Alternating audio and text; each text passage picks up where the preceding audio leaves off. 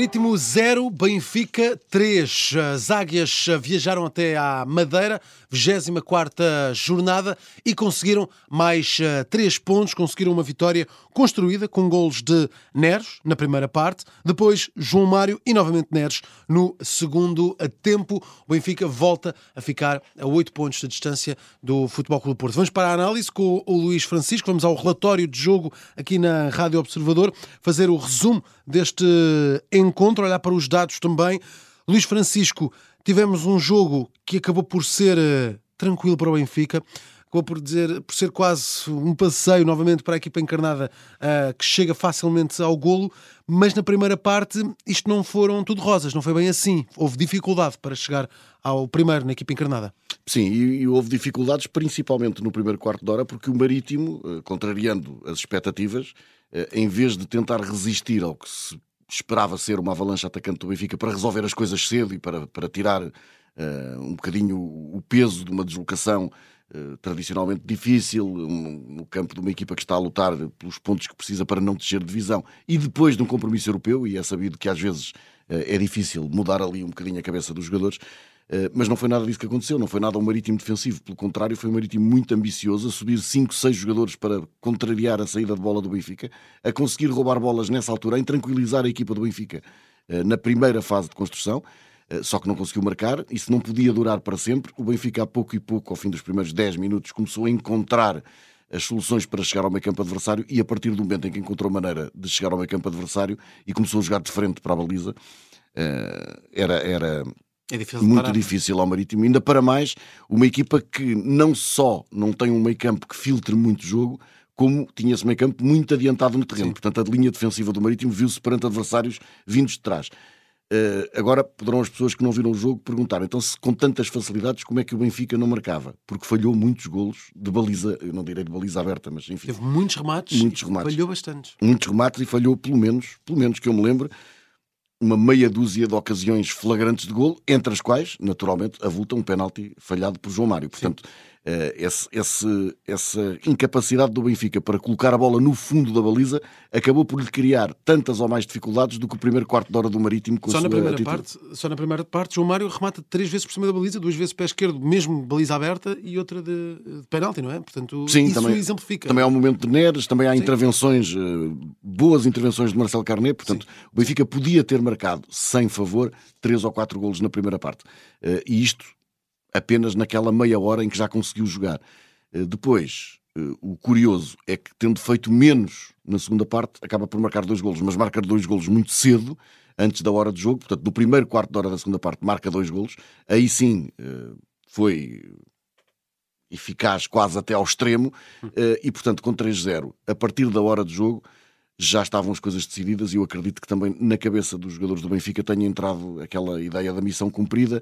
Levantaram o pé, recuaram um bocadinho no terreno, o Marítimo aproveitou para tentar mostrar algum serviço na frente e, portanto, o jogo perdeu algum interesse e perdeu principalmente dinâmicas. A coisa ficou, ficou resolvida e depois acabou por perder esse, esse interesse. Vamos olhar aqui para, para alguns jogadores uh, também uh, e, e olhando para a equipa do Benfica, tivemos um Grimaldo a fazer uma grande exibição, tivemos um Neres a também a fazer uma grande exibição, com dois gols, é a primeira vez que bisa com a camisola do Benfica, mas tivemos, por exemplo, Gonçalo Ramos muito abaixo, praticamente não rematou neste, neste encontro, não sei se chegou mesmo a fazer algum, algum remate. Eu não tenho aqui a estatística, mas acho que eu não me lembro. Uh, apareceu, uh, apareceu na área, apareceu, na apareceu inclusivamente a sair da área para dar espaço aos jogadores que vinham de trás. Está mas no esteve, gol, está, ao não tocar na bola. Exato, ao não tocar na bola está num dos golos, mas na verdade, naquele seu papel de finalizador apareceu pouco. Só que lá está, isto tem a ver com a riqueza de uma equipa como o Benfica, porque o seu ponta de lança, em vez de rematar, sai da área ou sai da sua zona de ação para arrastar a defesa, e entram os jogadores que vêm de trás e finalizam. Mas eu creio que na primeira parte aquela ineficácia no último toque para a baliza teve a ver com o facto de não ser Gonçalo Ramos que está lá. Quem lá apareceu são jogadores com golo, e há muitos no Benfica com golo, mas não aquele especialista. E o especialista fez falta na primeira parte. Quanto uh, à, à equipa do uh, Marítimo, tivemos uh, alguns jogadores em destaque. Cláudio Wink, que faz um golo incrível, que é anulado na primeira parte, estava fora de jogo. Também Moisés Mosqueira, que acabou por ser ilusionado. Começa mal a partida, mas depois tem uma série de intervenções uh, importantes. No sentido diverso, tivemos um Chagas completamente desaparecido. Sim, eu acho que ele só aparece ali perto da meia hora final, quando o Marítimo passa a ter mais circulação de bola e quando ele recua no terreno para poder participar nessa circulação de bola.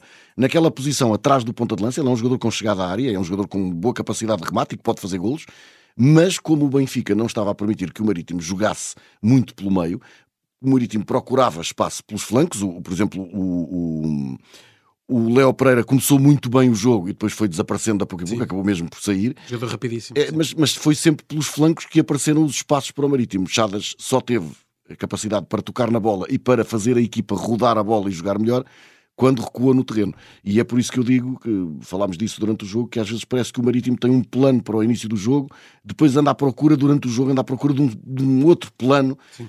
Uh, não digo que resultasse melhor, não digo que tivesse melhores, uh, melhores efeitos, mas acho que a presença do Chagas num jogo contra o Benfica, não contra um jogo, uh, contra uma equipa de igual valor, porque aí pode fazer de facto a diferença, Chagas poderia ter sido mais útil uns passos atrás a ajudar a equipa a ter mais posse, a controlar melhor a bola. Sim. Uh, ainda olhar para Freddy Kostens, que volta a fazer um, um belo jogo.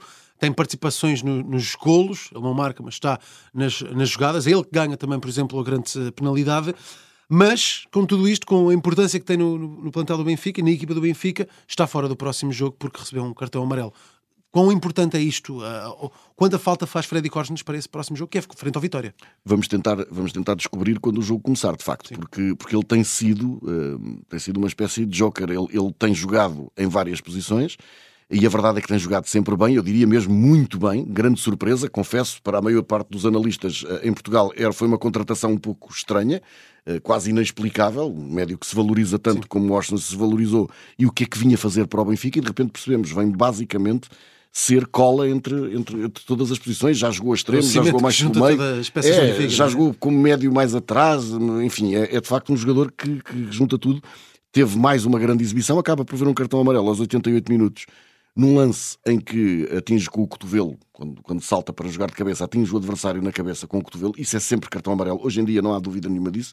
Resta fazer uma pergunta. Se tivesse sido substituído uh, cinco minutos antes uh, do que foi, uh, ficaria o cartão amarelo guardado para o jogo do Vitória e depois, se fosse, não, se fosse mostrado no jogo do Vitória, a seguir não jogava contra o Futebol Clube Porto? Ou seja, uh, tudo isto... Uh, Quem tem quatro cartões amarelos, mais tarde ou mais cedo vai ver o quinto. E eu acho que o Benfica, jogando em casa contra o Vitória, é um jogo difícil, muito importante, numa jornada que tem Sporting de Braga, Futebol Clube do Porto, e portanto, em que dos dois rivais, pelo menos um, vai perder pontos, se não os dois mesmo, se houver um empate. Eu acho que é uma ausência importante. Vamos ver como é que o Benfica consegue trabalhar para, para suprir essa ausência, sendo que...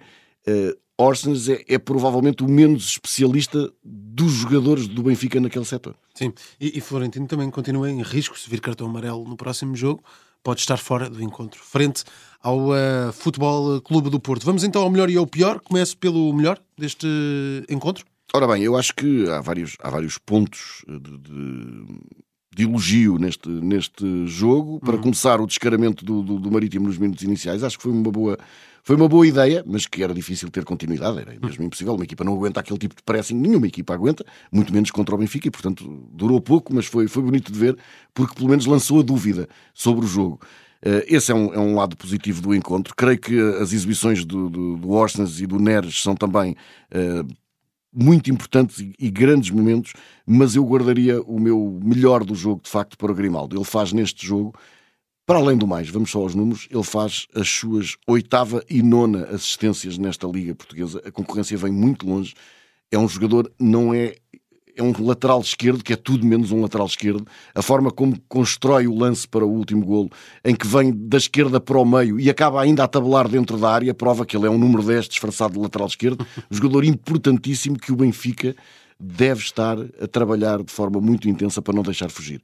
Está a ser muito difícil, eu acho que quando um jogador não renova até janeiro, já começa a ser muito difícil. Já vamos em março. Exato, mas ele também ainda não há notícias de que tenha sim, sim, assumido sim. compromisso, ou pelo menos que tenha havido grandes contactos com outros clubes, portanto, eventualmente o Benfica continua na mesa das negociações.